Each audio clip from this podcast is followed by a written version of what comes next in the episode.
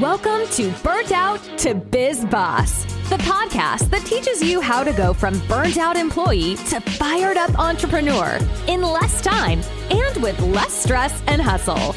And now, here's your host, business mentor, burnout expert, and professional life coach, Stacie Mitchell.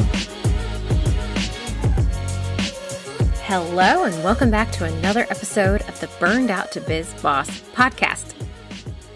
Oh, so today's episode is going to be a doozy.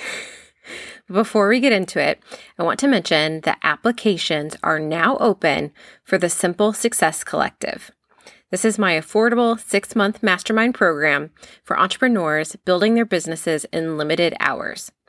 Whether you have a full time job or other responsibilities that limit your time and energy, this was built specifically for you. The focus of this mastermind is to grow your business while keeping it as simple and constrained as possible, with just the important stuff you need and none of the fluff you don't. If you want in, you can apply by visiting staciemitchell.com slash collective. Today, we are going to be talking about why it's so dang hard to quit your job, even if you really don't even like your job. and I'll start with a really great example. I was recently coaching a client and we were doing some what if coaching scenarios. One being, what if you decided to go all in on your business and it doesn't work out? And her response was, All I know for sure is that I wouldn't go back to the job I'm in. It was like, boom! a light bulb just switched on, and she could so clearly see that she didn't even want to be in her job, regardless of what happened. And before this moment in our coaching, there was a lot of, well, I don't want to make the wrong decision. I don't want to leave my job and have it not work out. And this was my story too. I really didn't like my job that much. I really liked the people, but I did not like my job. I didn't like the responsibilities. But I also had these thoughts like, what if I never make as much money ever again? I was seriously making more in my job than I ever thought I would make in my life. I have a master's degree in counseling. I am I never thought I'd be making close to six figures. So I definitely had that thought like what if I never make this much money again? Or I'd have thoughts like, what if this doesn't work out and I regret leaving? Like, what if I really regret this decision? Or what if I fail and I fall flat on my face in front of everybody? Or what if I'm leaving the best job I'll ever have? Which, what? but honestly, that was a thought. Like, I didn't like the work, but my brain was like, but what if this is the best you'll ever get? And I'm sharing this because I really truly think it is so easy to get shackled into the golden handcuffs of our jobs for so many reasons. And many of those reasons are caused by our brain's natural, ugh, natural, like, what did I just say? Cognitive biases. So I just want to pause for a second and say, I am not editing. See?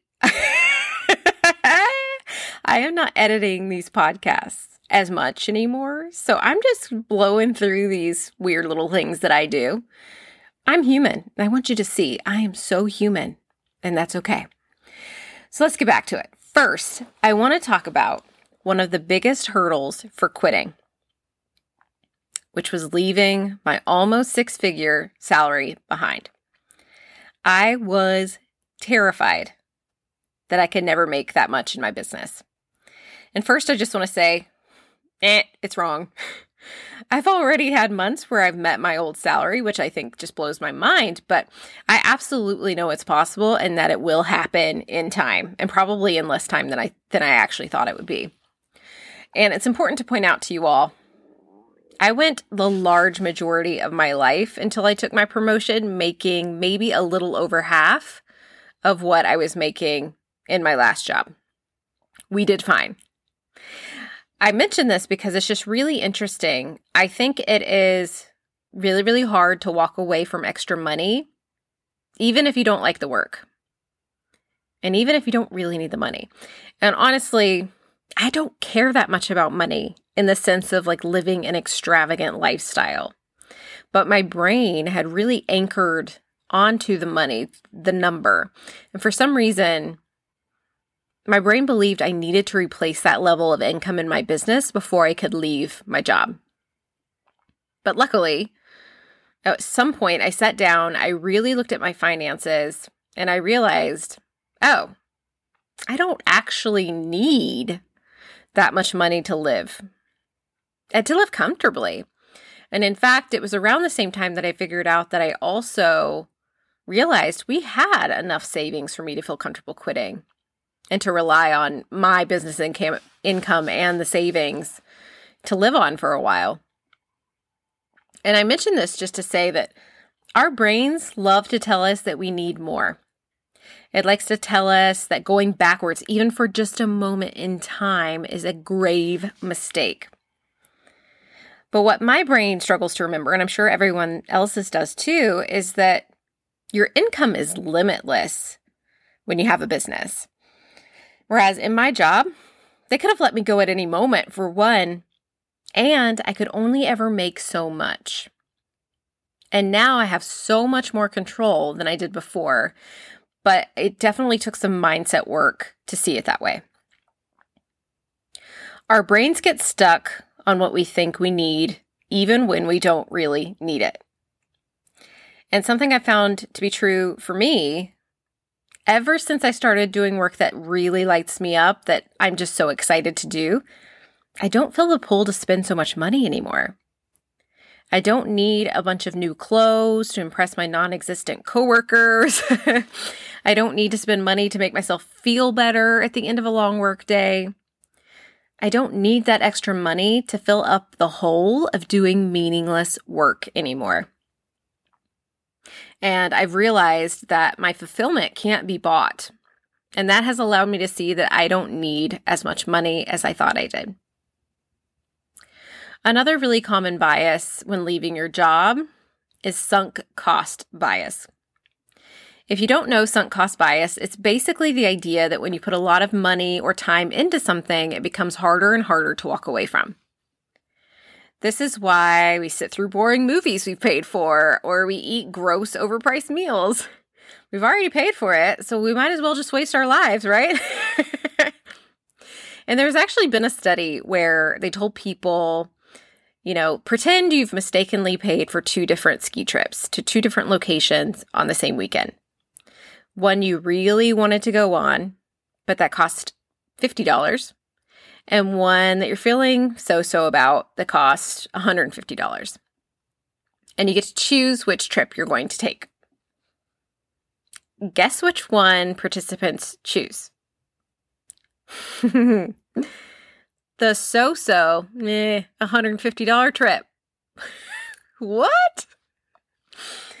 And we do this with our careers, with our work, with our jobs well, I spent all that time and money on grad school and all the time and energy in my internships and in my other jobs. I can't leave now. I'll just live my life in misery for the rest of my life. And I just want to like tell me you don't know someone like this. I know I know people like this. There's also the endowment effect, which is another bias, and that's that we undervalue things that aren't ours and overvalue things we already have like our current jobs, like we value our jobs. But just like my client, a really great exercise is to pretend that you don't have your job right now. Would you apply for your job? Or would you run for the hills? Be honest. Be honest with yourself when you're answering this question.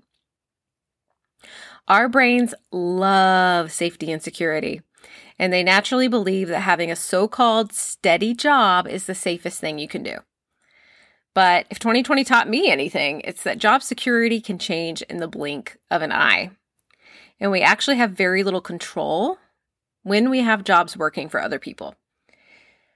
Now, I do want to say, I'm not saying that small businesses didn't suffer in 2020, but I am saying that our brains tend to believe something that just isn't true, which is that having a job is more safe and secure than having a business.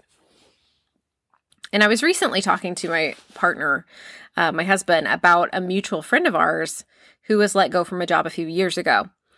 They have really struggled to get back on their feet.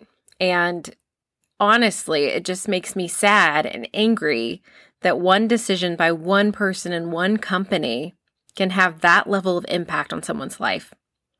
And it just reinforces that I would rather have the risk of entrepreneurship than the risk of a job. I don't want someone else to have the ability to pull the plug out from under me with no warning. I don't want to be lulled into a false sense of security because I have what I assume to be a secure job. And I'll just say, even worse than that, I have been working with clients this year that have been strong armed into taking on others like job responsibilities due to hiring freezes. And this is without pay raises or support.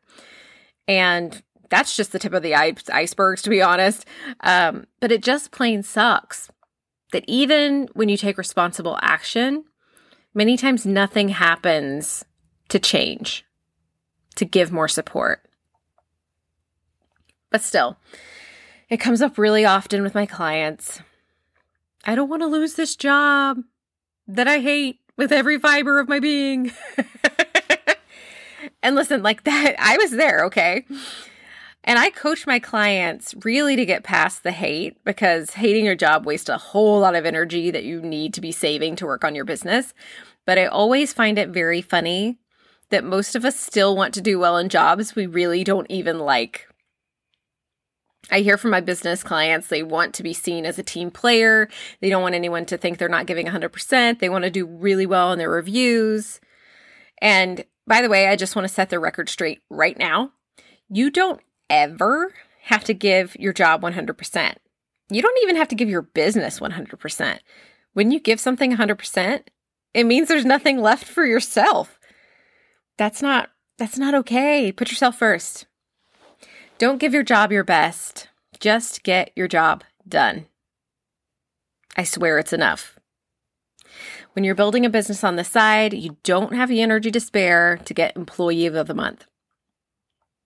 You don't even really want employee of the month. Your ego does.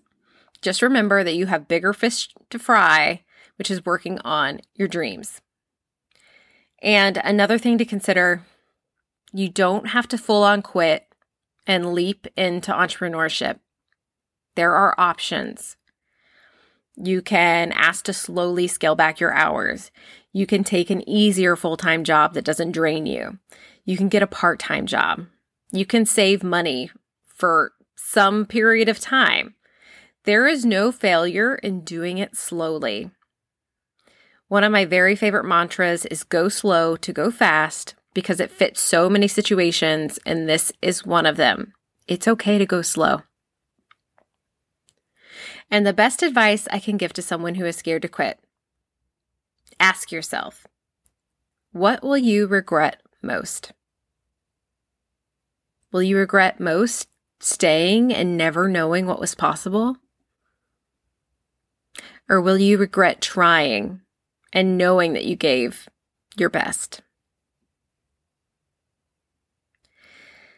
I knew for myself that I would regret doing the so called safe thing and never knowing if I could have made it happen.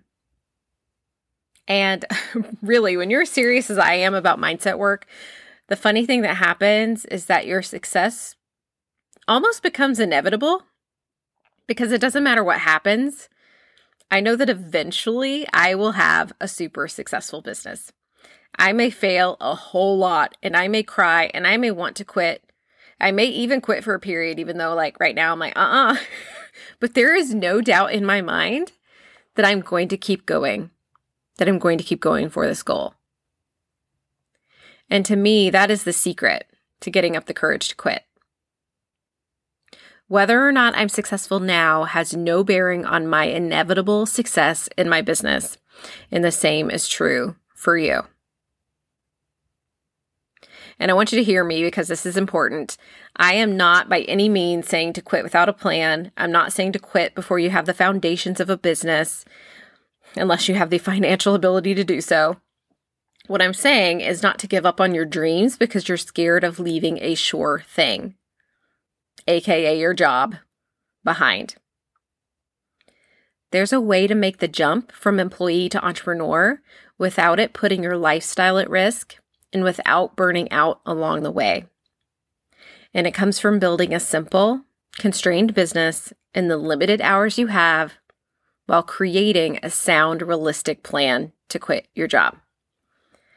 And if this sounds like something you want, this really is the focus of the Simple Success Collective, which I mentioned at the beginning of the podcast. So you can learn more if you want to by going to staciemitchell.com slash collective. But in the meantime, I want you to start to question Is my job the safest, most secure way to make a living?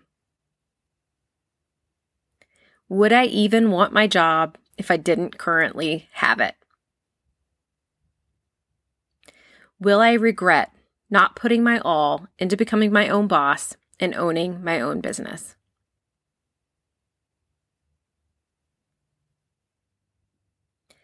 And if you're open to it, I would love if you would share a screenshot of this podcast episode in your stories and tag me on Instagram at Stacie Mitchell. I would also love to know the answers to your questions, so feel free to DM me there. I love knowing who's listening. I love seeing the impact that I have. And if you're feeling really generous, I would also love a five star review over on iTunes. This helps grow the podcast and is an easy way to show me your support.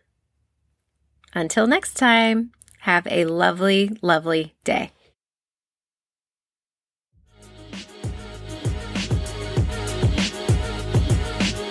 If you love this podcast and want more, you have to check out Stacie's Burnt Out to Biz Boss Facebook community, where she shares more tips, training, and free coaching opportunities.